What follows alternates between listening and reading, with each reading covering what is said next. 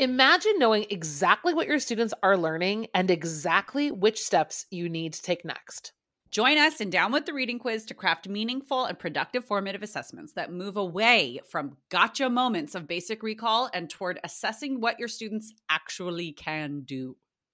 In this 30 minute free masterclass, we'll share three powerful assessment keys that work for any novel at any time of the year.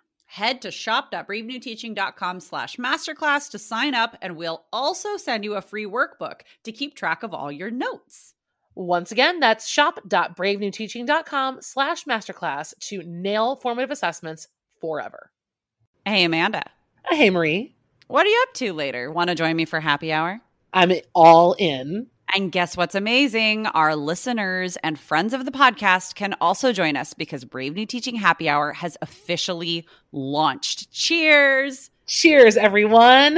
We are officially hanging out a little bit longer after school with an extended, extra private podcast feed just for you. Yes members of Happy Hour get extra 15 minutes of the podcast, give or take, because you know us, we run a little bit long. It's just kind of how we are. But if you would like to get in on this Happy Hour action, please join us. It is only $5 a month. Head to curriculumrehab.com slash happy hour and get yourself signed up because when you're there, Amanda, tell our friends what we do every month for our Happy Hour members. I think my favorite part is coming up with a new free resource for our listeners every month and then we pretty much break down that resource and how to use it. We also like to have guests on to do extended episodes and even q&a that's just for you about that resource. It's really exclusive and super private just for you. So if you are like us and you like hanging out, you like chit chatting about all things that are teaching, teacher life, and everything under that umbrella, join us for happy hour and we will see you there. Bye. Bye. Well, hello and welcome back to Brave New Teaching. Today's episode, friends, is the last in a series that we are doing on classroom management, behavior management, whatever it is that you want to call it. We've got a whole series that we are closing out today, and we are really excited to kind of like tie up all the strings and bring this home. Hi, Amanda. Hi, Marie. I am really looking forward to talking today, especially after two bombshell interviews that you guys were able to hear the last couple weeks. This was just such a fascinating journey for us to go on as educators and mentors and teachers ourselves. And I just really think this episode is going to do a nice job of bringing it all home. Absolutely. And I mean, it's if you have not had a chance yet to listen to the earlier episodes in this series, you might just want to pause this right now and go back to the last couple of episodes simply because 112 and 113 are the two interviews that Amanda is talking about.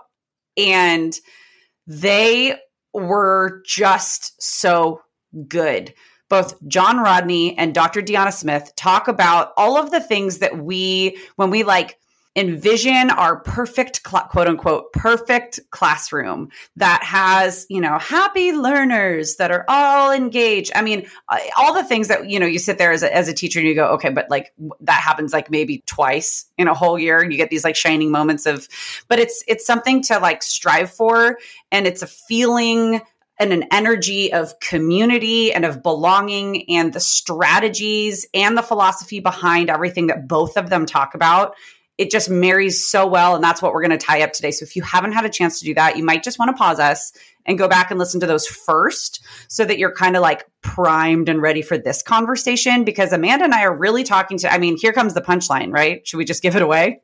yep. the punchline is that true compassion in a brave new teaching classroom is accountability. That is the truest compassion and caring and love that we can give our students. It's doses of accountability. Always there's the caveat of make it make sense, right? Make it make sense for the kid, make it make sense for the context. But truly, compassion is accountability. And we're excited to talk about that today. Also, P.S., accountability is compassion. Can I say yeah. that? I yeah. Mean, that's the other side of it too. And I think we really want to unpack that for you in this episode and just tie it all up and let you all off onto your merry way into your perfect classrooms, quote unquote, for the rest of the school year. Yep. You know what? I think it's time. Is it time? It's time to cue the music. Let's cue the music.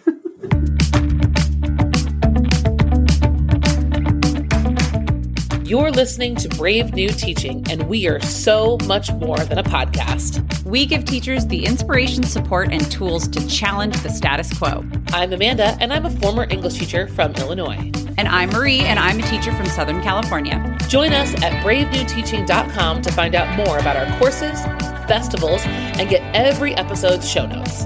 We're so glad you're here. Enjoy the show.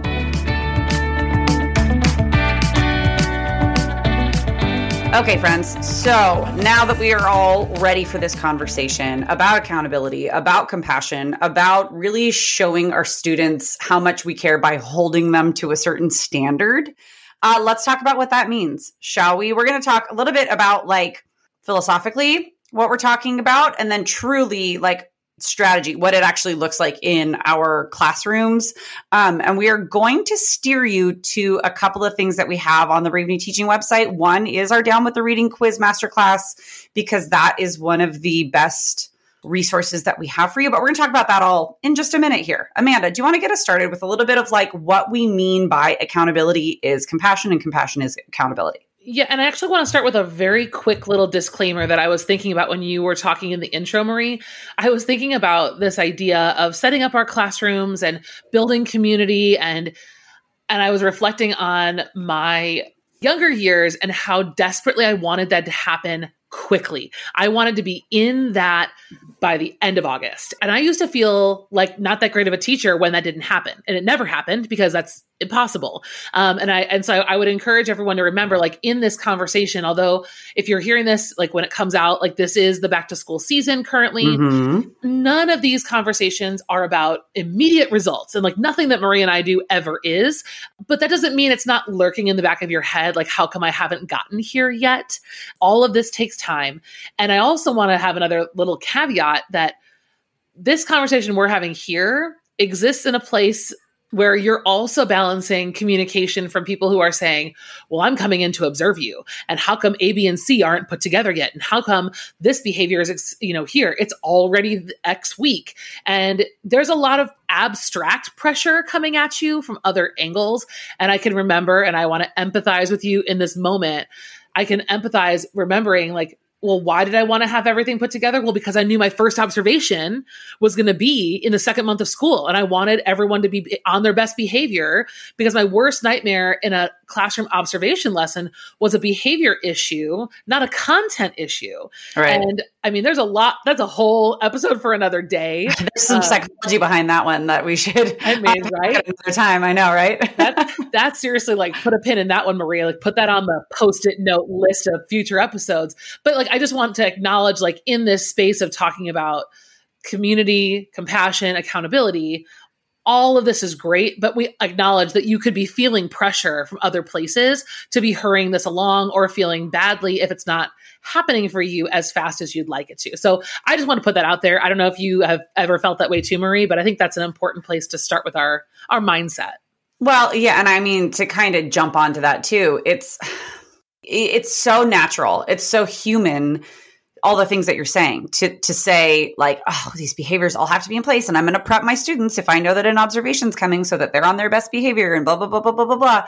But like the trick of that is that what is anybody observing if everybody's on their best behavior right? Like if you think through it logically it's more in your reaction and your stamina as a classroom teacher and your in the moment like how you're going to take on any sort of behaviors, that's a way richer observation. I say this as a veteran teacher going into like, you know, 16th year. So like I also know that as a new teacher I never would have been like I never would have taken the well what are they really observing? Okay, then what can I take from this observation to enrich my teaching skill? No, I wanted to get through the observation. I wanted to make sure I was going to get tenure. I want I like I and get evaluated positively. So like I hear all of this like Amanda said, take some of this with a grain of salt but also know that there comes a time in your career where we should be able to use something like an observation as a tool instead of some sort of like a, I don't know, overlord. Well, and that's again like potential red flags for the culture and community of your building. Totally. and like that's something to nudge your veteran teachers about helping to adjust because that's exactly what it should be. And so it'll and every school is different. But here's okay, so here's the bottom line. Here's what you actually yeah, sorry. I took us to a totally different place there because it just got me thinking like, well, wait a minute though. Okay, okay, here's where I was going with that totally interrupting you. Here we go.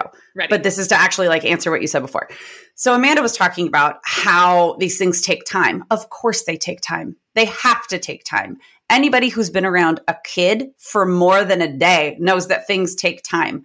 Building a relationship, yes, you can hit it off with a group of students. You can bond really quickly with a class or classes, but it's the maintenance and the consistency within that bond that's going to actually develop relationships and actually develop trust. And that relationship and that trust is going to be the thing that creates community, like Dr. Smith was talking about. And so, like, my favorite quote from that interview was her saying, Well, do you want to manage your students or do you want to teach and like encourage them to learn and live I, am I'm, I'm misquoting but that's like the gist of it. Yeah.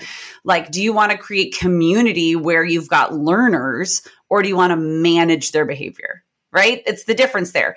You don't build community overnight. You don't build community in a week. You build community over consistency and time and you maintain it over a while. And that's how that happens and and that's exactly where I think today's episode we can finally like get into it. This is these are the things we want you to keep in mind as we move forward because I'm someone who beat myself up about that timeline. Marie's bringing us that truth like that that's not how it is. But this is this is the bottom line that I think I want our listeners to take away from this episode. We can be tough. We can have high expectations and still love our kids. Oh yeah. Flat and it, and it doesn't look like tough love. Oh, what tough cookies, kid. You're just going to have to figure it out. No. But it does look like, hey, I know that this is hard. I mean, we're going to give you some real legit examples. Like, yes, I know that this is hard. And I also know that with my support, you're going to figure this out. And we're also going to hear that Marie might be the nicer of the two of us. I definitely was. Like, I was a very tough teacher, but kids didn't figure it out for a while. They were very deceived because they were like, well, well, like all, all of a sudden, like you know, they they hit the line, and I I say this is the line, and they're like they're dumbfounded because they're like, well, I was having so much fun. Like, what's yeah, wait a minute. Well, and that is something to note too as we start getting into like really what we mean and what this looks like. Because we can talk till we're blue in the face, and you know we will, friends, about like, well, this is what it means. This is what. No, let's talk about what it looks like. Let's yeah. talk about what accountability with compassion actually looks like. But kids have been taught, as we were taught when we were in school, that you just keep asking for more. And if you give a mouse a cookie, right, and we will be the mice and keep asking and keep asking and keep going. And it doesn't mean that they're bad. It doesn't mean that they're sneaky. It doesn't mean that they're mean. It just means that they're really well trained. And this is how they've always grown up, understanding like school to be. in a so lot that, of ways. I think that's like the first. I think that that's where we should start. Then I think this what Marie is outlining for us is that parameters, lines, and boundaries we can draw those in a lot of different ways. Like Marie, mm-hmm. I don't have to mm-hmm. tell you what your line is, what your boundary is. But that's, I think, I would say, like number one, if we're going to make a list, number one is drawing lines and creating boundaries that are number one, like the number one way that I find that line is that the space of my classroom is safe for mm-hmm. everyone and no one feels unsafe that is a line that no one is allowed it's a sacred line that no one is allowed to cross. Whether that's with language behavior movement you know whatever that might be academics i mean it could be any of those things. That is a firm line that my community of learners like that we all we all lean into because it protects all of us. Um, so i and i think that even though like when a student tries to cross that line or maybe even accidentally does when we have a boundary, the conversation isn't about breaking a rule, it's about breaking a boundary. And like th- there's a conversation there rather than a punishment. The conversations around like well what happens when this boundary right is not upheld? Like what's what are the, what mm-hmm. are the effects going to be afterward? And i think that that's a huge really important place for you to reflect on and start. Brave new teaching listeners i have to just quickly stop in and check on you. How are you doing? Are you ready for back to school? I want you to remember that there's so much more about back to school than getting your shopping list taken care of. If you're scrambling in your head and losing sleep about organizing your first 10 days, your first two weeks, your first couple of days, I want you to know that I've been working so hard all summer to bring you a course that will bring you peace, purpose, and a sense of direction for your entire semester. My brand new course, The First 10 Days, is ready for you, and I am so anxious to get it into your hands. I want to share, first of all, a quick testimonial from a teacher friend of mine who's already gone through it and what she's experiencing. Take a listen. Hey Amanda, I wanted to let you know that I purchased your first 10 days and I am only on day two. I just got done watching day two video and I absolutely love the content. Like, this is so, so good. I'm so excited to go back to school. I'm taking all sorts of notes. I am rewatching the videos. I'm really just like taking my time going through each video and the resources that you are providing. Um, I needed this. I told you I'm preparing for year number 16 of teaching, and this is so, so good. Whether you're preparing for year 16 or year one, I'm here to walk alongside you if you're feeling a little bit lost. Re entering the classroom this year is going to be tough, but going in with clarity, purpose, and a real sense of where everything is headed, you will feel confident, and that confidence will transcend into everything you do in building the classroom community that you and your students deserve. I hope I can help you. Stop by the show notes today to check out and see more of how the first 10 days can support you getting ready for back to school. Back to the show. So, in a lot of this setup is uh, what we talked about in episode 111, where Amanda talked about her three R's, and I talked about my three C's, which I've talked about in another episode before too.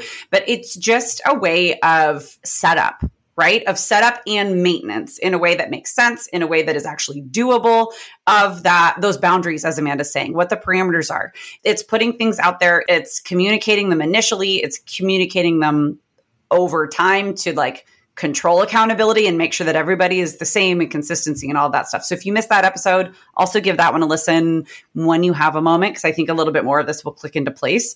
I was just okay, wait do you follow on Instagram? Or I think she's got a, a podcast as well. Dr. Becky, like Good Inside. It's a parenting one. No, I've I know I know someone else who does like how to raise good humans, but I don't think that's Dr. Becky. It's somebody. No, else. that's not Dr. Becky. So she's a I don't know if she's a clinical psychologist. She's a licensed therapist. She's she's huge though. Like lots of people quote her all the time and it's because she knows her stuff. I was just watching a reel of hers like last night, I want to say, and she was talking about like with her 4-year-old, they were having a meal and her 4-year-old she said, "Do not throw that chicken nugget on the floor." I don't remember what it was. We're going to call it chicken nugget. Do not throw the chicken nugget on the floor. Kid looks her dead in the eye, throws the chicken nugget on the floor. She goes, "I have two options right now. I can either make it a thing and punish and say, you will pick that up right now, or I'm not going to read you the book you want me to read you.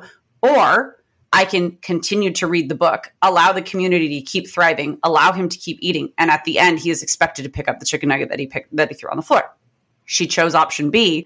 And she said, and what do you know? It wasn't a thing. I said, I had to remind him, hey, that chicken nugget, he didn't even think twice. He picked it up, grabbed a napkin, wiped it up like what he had made on the floor, and kept going.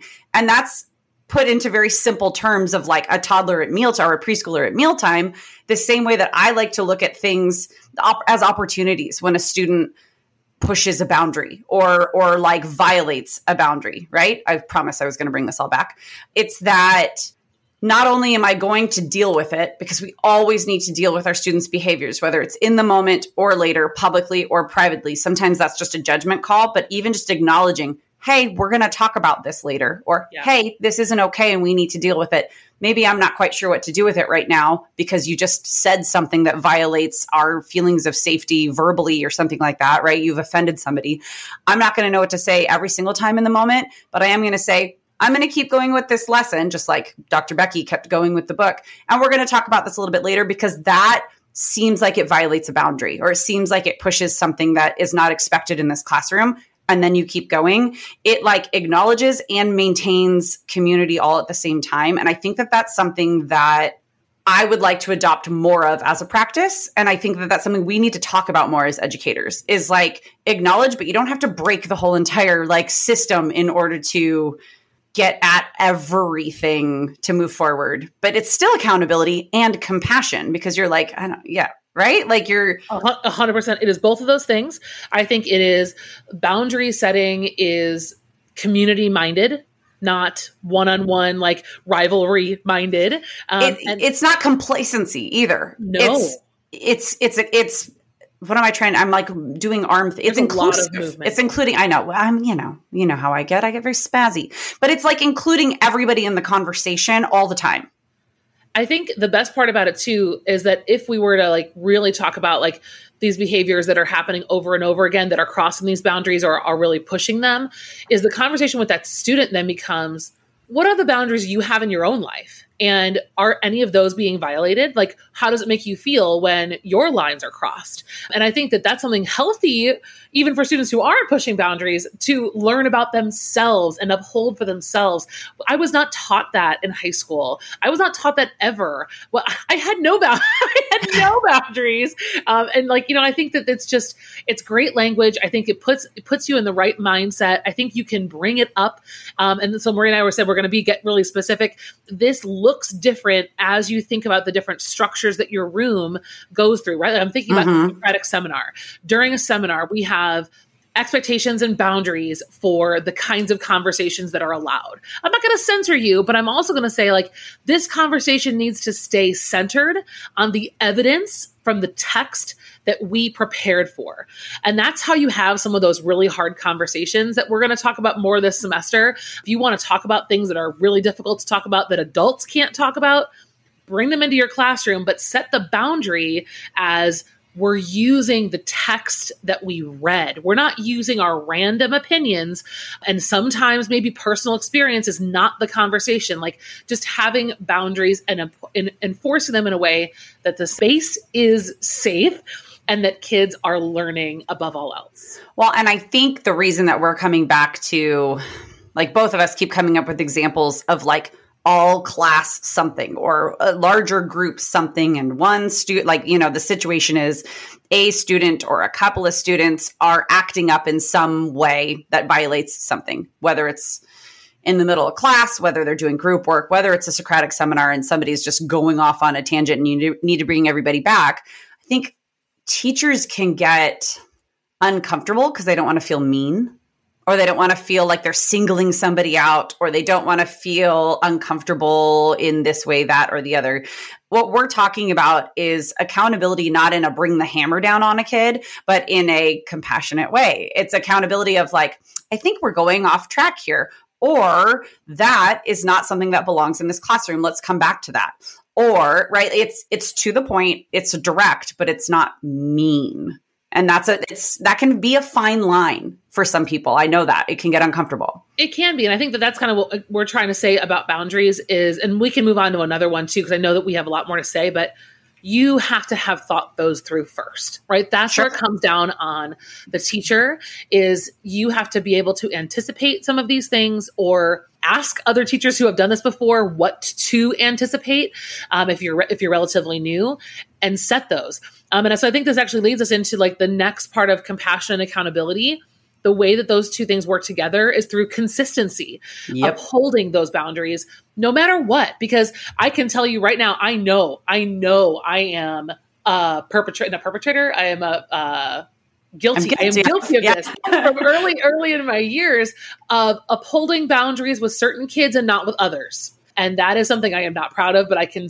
I can remember definitely forgiving some more easily than others. And like that builds a lot of resentment within relationships that creates fractions in your classroom community. Not to be confused with factions, this is not divergent, but it can really break apart your community when you're not consistent across the board with one, like all of the kids get that same conversation, that compassionate conversation, and all of them are reinforced on a regular basis as needed, not sporadically. And that's right. hard to do, but it's going to make your it's going to make classroom your classroom environment that much better of a place to be when you are consistent and no matter where you're at in your career really like we were talking about how yeah you you were just saying yes if you're newer like you might need to think things through absolutely also observe some of your colleagues whether how no matter how long they've been in the game observe them observe them observe them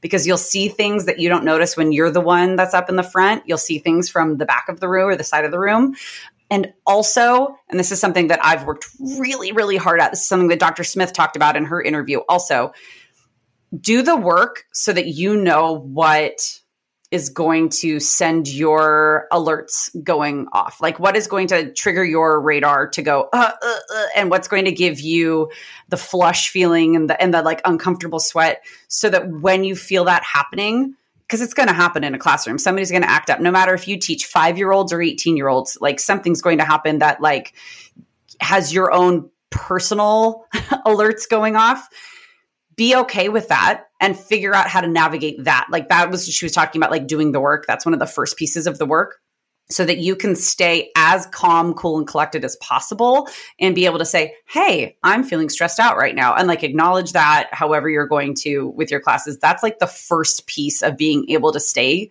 compassionate and keep kids accountable is also keeping yourself accountable and being compassionate with yourself. Like you're a person too. There are things that are going to set you off that you just have to figure out what those are and figure out what your own signs are that you're being set off so that you can like come to center before addressing kids. I, and I think this blends perfectly into a third item on the list because these all of these things work together. And I think for me, that third would be getting your pacing down will mm-hmm. absolutely make all of this like you can be more consistent with your expectations when you're not floundering day to day, week to week, trying to figure out what's going on, or you're constantly doing a brand new lesson, you're constantly Googling ideas for lessons and not knowing how long they're going to take. I mean, student behaviors and students getting bored or chit chatty, a lot of times that's happening because, like, the flow of the lesson, they're mm-hmm. finding holes, they're finding these places to breathe where either the lesson's not moving where it's supposed to be or there's not a routine in place where it's going to help mitigate that. And so as you start to get better at pacing, I think you're going to find that consistency and boundaries are going to make a whole lot more sense because let's say, for example, we talked about Socratic seminar. Let's talk about a stations activity, right? Mm-hmm. In a mm-hmm. stations activity, which is, by the way, one of our favorite strategies we talk about in episode something, something 90. Oh, yeah. yeah. something, something. something. Um, a stations you know, something, activity something. is a wonderful like template that you can use over and over and over again. And if you get it down to the science, you have boundaries set up for how kids operate within their small groups how they transition in between stations. That boundary can be practiced and the procedure can be right? Kids can learn that. And then you can consistently reinforce those by having lessons planned and the pacing accurate. Because maybe the first time you do stations you gave them way too much time mm-hmm. at station at each station. So you can amend that like not worry about the kids like that's probably on you and that's cool. The next time you do stations like you're getting it to a place where you have got the pacing down and then you can also be reinforcing those other things. That's huge when it comes to pacing. So we've talked about just behaviors in general, classroom behaviors, community, relationships, that sort of thing with accountability and compassion. We've talked about actually like in class activities, teaching a lesson, going through something like stations. The last thing that we want to touch on is assessments because frankly, as whether we like it or not, we must ask our students to jump through certain hoops. We must give them scores. We must give them grades because that is the system in which we work and exist, right? Like, think what you will about grading. There are ways to grade for equity, and there's also ways to just assess in general that ask students to be accountable and that give them the utmost compassion without accountability. Um, and that's where, like I said at the beginning of this podcast, we want to direct you to our free masterclass down with the reading quiz. It, we have in that masterclass three different formative ass- they're meant to be formative assessments because they are meant to give a lot of feedback that feedback requires students to be accountable for their own learning because they're taking feedback and they're redoing and they're learning and they're going through and you learn a whole lot about it in the masterclass one of the assessments we talk about is the Sesame Street quiz. Amanda, do you remember what episodes that was that we've talked about Sesame Street quizzes so many times? Or 50 something? 54? We will link right. them in the show notes, but we have a couple of episodes where we talk about this about. We talk about the, you and I are having fun okay. with the English language today about this specific formative assessment but all of the ones that we talk about in Down with the Reading Quiz, our, our masterclass, it doesn't just have to be for reading quizzes. It can be all sorts of different learning. Like I said, they're meant for formative assessments because that's where true accountability lies in my estimation as a classroom teacher. You could use them as summatives, but assessing in a way that is equitable, is compassionate, and assessing in a way that requires students to reflect and look back and continue learning after they've been assessed is like top accountability as well. We hear this word accountability a lot. I hear it a lot in Facebook groups, and I hear a lot of teachers really wanting to hold students accountable for reading. There's another episode, set of episodes Marie and I did about teaching reading when kids are not reading at home. And I think that that, without jumping off onto like another really long tangent, I'm going to send you to those episodes where Marie and yeah. I get into that really deeply. And the idea is that we are going to use formative assessment to do a number of things. Like Marie said, we're going to check in with kids and see where they really are. And a Sesame Street quiz at its heart is both open ended for interpretation and close ended for comprehension. And mm-hmm. that's what we're talking about with, with compassion and accountability. You have to have read something to perform, but what you want to say and what you the connections that you make the critical thinking that uniquely comes from you is valid and important and worthwhile and so i think when, when we were talking about this before the show started i thought oh my gosh like the perfect metaphor for compassion and accountability is the Sesame Street quiz. That's that's exactly yeah. what I think of. So I hope you guys will check out both the episode and the quiz. The quiz alone is is great, but I really think that that episode and how Marie and I approach especially if you're an ELA teacher, how we approach assigning reading at home and how we get through our units in a way that validates students' critical thinking as well as their reading life is really important. If you are, man, if you haven't thought through your reading ideas for this year, go listen to that episode. Absolutely. So, friends, we tried to keep this a little bit more brief and then we went on a few tangents, but that's okay. But again, if we leave you with nothing else, it's that if you're holding students accountable, you are doing so through compassion and you're also holding yourself accountable with compassion, right? Like you're a person there in front of younger people and we we all get to have our moments and we all get to like own it at the same time and and still be okay and recover the next day. So, with that, check out our show notes. We threw a lot of resources and episodes at you today. So, when you have a moment, head back to all of those. We'll have them all linked for you. And we hope that you know that you have permission to hold students accountable and to also love your kids all at the same time. Like it's it's real. It happens. It's a thing. And if you are listening to this at the start of a school year, we wish you the very best school year ahead. I hope that this series did a lot for you in framing your outlook on the year. I know that it's been a hard few years. Uh, it's been tough. And jumping back in again after all of that is going to take an incredible amount of effort, patience, and mindset work on your end. And we hope that we did our part over here on the podcast to help you get ready for that and that we're here for you in the short haul and the long haul that this work is going to keep going long after COVID and into the next crazy thing that we're going to face. Absolutely. And friends, we will be back next week with a whole new episode. Same bat podcast time, same bat podcast channel and now that I'm starting to quote television from the 1960s, I think it's time to go. What do you think? We'll see you guys the next week. Thank you for stopping by. We'll see you next time. Bye. Bye. Thanks again for listening to Brave New Teaching. We'd love to keep the conversation going over on Instagram. And while you're there, check out the links in our bio for the most up to date events going on in the Brave New Teaching community. Thanks for being here and have a great week at school.